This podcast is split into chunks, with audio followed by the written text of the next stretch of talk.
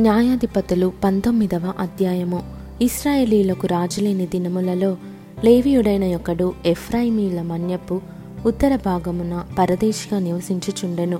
అతడు యూదా బేత్లహేములో నుండి ఒక స్త్రీని తనకు ఉపపత్నిగా తెచ్చుకొనగా అతని ఉపపత్ని అతనిని విడిచి ఒకనితో వ్యభిచరించి యూదా బెత్లహేములోని తన తండ్రి ఇంటికి పోయి అక్కడ నాలుగు నెలలుండెను.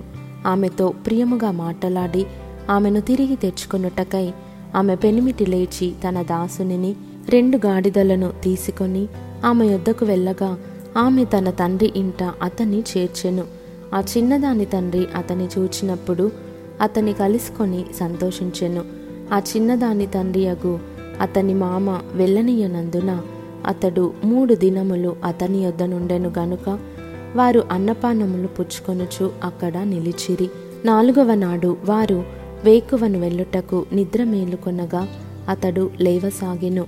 అయితే ఆ చిన్నదాని తండ్రి నీవు కొంచెము ఆహారము పుచ్చుకొని తెప్పరిల్లిన తరువాత నీ త్రోవను వెళ్ళవచ్చునని తన అల్లునితో అనగా వారిద్దరూ కూర్చుండి అన్నపానములు పుచ్చుకొనిరి.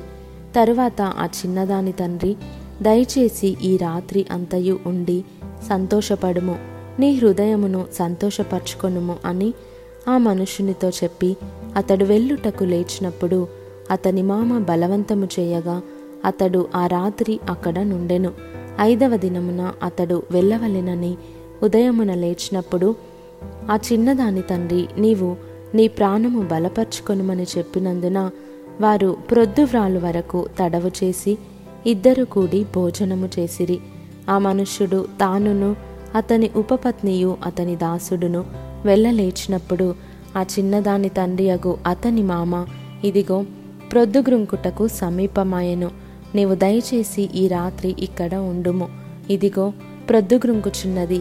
సంతోషించి ఇక్కడ రాత్రి గడుపుము. రేపు నీ గుడారమునకు వెళ్ళుటకు నీవు వేకువని లేచి నీ త్రోవను పోవచ్చునని అతనితో చెప్పినను. అతడు అక్కడ ఆ రాత్రి గడపనొల్లక లేచి వెళ్ళి ఎబూసను ఎరుషలేము ఎదుటికి వచ్చెను. అప్పుడు జీను కట్టబడిన రెండు గాడిదలను అతని ఉపపత్నియు అతనితో కూడా ఉండెను.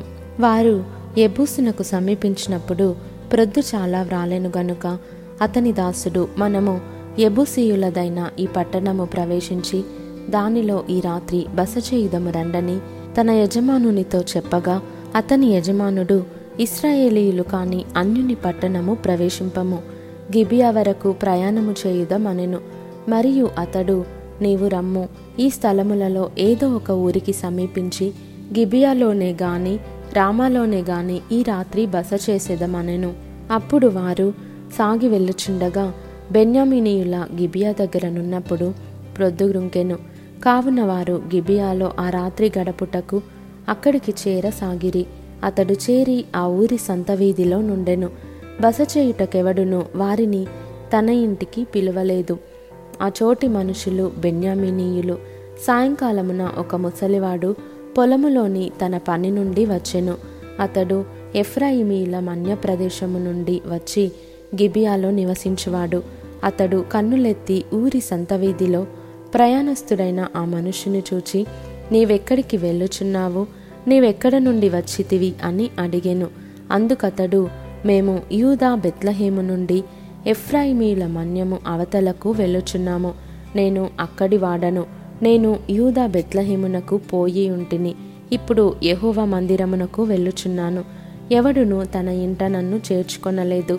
అయితే మా గాడిదలకు గడ్డి మొదలైన మేతయు నాకును నా పనికత్తెకును నీ దాసులతో కూడానున్న నా నౌకరులకును ఆహారమును ద్రాక్షరసమును ఉన్నవి. ఏదియు తక్కువ లేదని అతనితో చెప్పగా ఆ ముసలివాడు నీకు క్షేమమగునుగాక. నీకేవైనా తక్కువైన ఎడల వాటి భారము నా మీద ఉంచుము. మెట్టుకు వీధిలో రాత్రి గడపకూడదని చెప్పి తన ఇంట అతని చేర్చుకొని వారి గాడిదల కొరకు మేత సిద్ధపరచెను. అప్పుడు వారు కాళ్ళు కడుగుకొని అన్నపానములు పుచ్చుకొనిరి. వారు సంతోషించుచుండగా ఆ ఊరి వారిలో కొందరు పోకిరులు ఆ ఇల్లు చుట్టుకొని తలుపు కొట్టి నీ ఇంటికి వచ్చిన మనుషుని మేము ఎరుగునట్లు అతని బయటికి తెమ్మని ఇంటి యజమానుడైన ఆ ముసలివానితో అనగా ఇంటి యజమానుడైన ఆ మనుష్యుడు వారి యొద్దకు బయలువెళ్ళి నా సహోదరులారా అది కూడదు అట్టి దుష్కార్యము చేయకూడదు. ఈ మనుష్యుడు నా ఇంటికి వచ్చెను గనుక మీరు ఈ వెర్రి పని చేయకుడి. ఇదిగో కన్యకయైన నా కుమార్తెయును ఆ మనుష్యుని ఉపపత్నియునున్నారు. నేను వారిని బయటికి తీసుకొని వచ్చేదను. మీరు వారిని నీచపరచి మీ ఇష్ట ప్రకారముగా వారి ఎడల జరిగింపవచ్చును గాని ఈ మనుషుని ఎడల ఈ వెర్రి పని చేయకుడని వారితో చెప్పెను గాని అతని మాట వినుటకు వారికి మనస్సు లేకపోయెను గనుక ఆ మనుష్యుడు బయటనున్న వారి యొద్దకు తన ఉపపత్నిని తీసుకొని పోగా వారు ఆమెను కూడి ఉదయం వరకు ఆ రాత్రి అంతయు ఆమెను చేర్పుచుండిరి. తెల్లవారగా వారు ఆమెను విడిచి వెళ్ళిరి. ప్రాతకాలమున ఆ స్త్రీ వచ్చి వెలుగు వచ్చి వరకు తన యజమానుడున్న ఆ మనుష్యుని ఇంటి ద్వారమున పడియుండెను. ఉదయమున ఆమె యజమానుడు లేచి ఇంటి తలుపులను తీసి తన త్రోవను వెళ్ళుటకు బయలుదేరగా అతని ఉపపత్ని అయిన ఆ స్త్రీ ఇంటి ద్వారమునొద్ద పడి చేతులు గడప మీద చాపియుండెను. అతడు లెమ్ము వెళ్ళుదమనగా ఆమె ప్రత్యుత్తరమియకుండెను గనుక అతడు గాడిద మీద ఆమెను ఉంచి లేచి తన చోటికి ప్రయాణము చేయసాగాను. అతడు తన ఇంటికి వచ్చినప్పుడు కత్తి పట్టుకొని తన ఉపపత్నిని తీసుకొని ఆమెను ఆమె కీళ్ళ ప్రకారము పన్నెండు ముక్కలుగా కోసి ఇస్రాయేలీల దిక్కులన్నిటికీ ఆ ముక్కలను పంపెను. అప్పుడు దాన్ని చూచిన వారందరూ ఇస్రాయేలీలు ఐగుప్తు దేశంలో నుండి వచ్చిన దినము మొదలుకొని నేటి వరకు ఈలాంటి పని జరుగుటయైనను వినబడుటయైనను లేదు. మీరు ఇది మనసుకు తెచ్చుకొని దీనిని బట్టి ఆలోచన చేసి దీనిని గూర్చి మాటలాడుడని ఒకరితోనొకరు చెప్పుకొనిరి.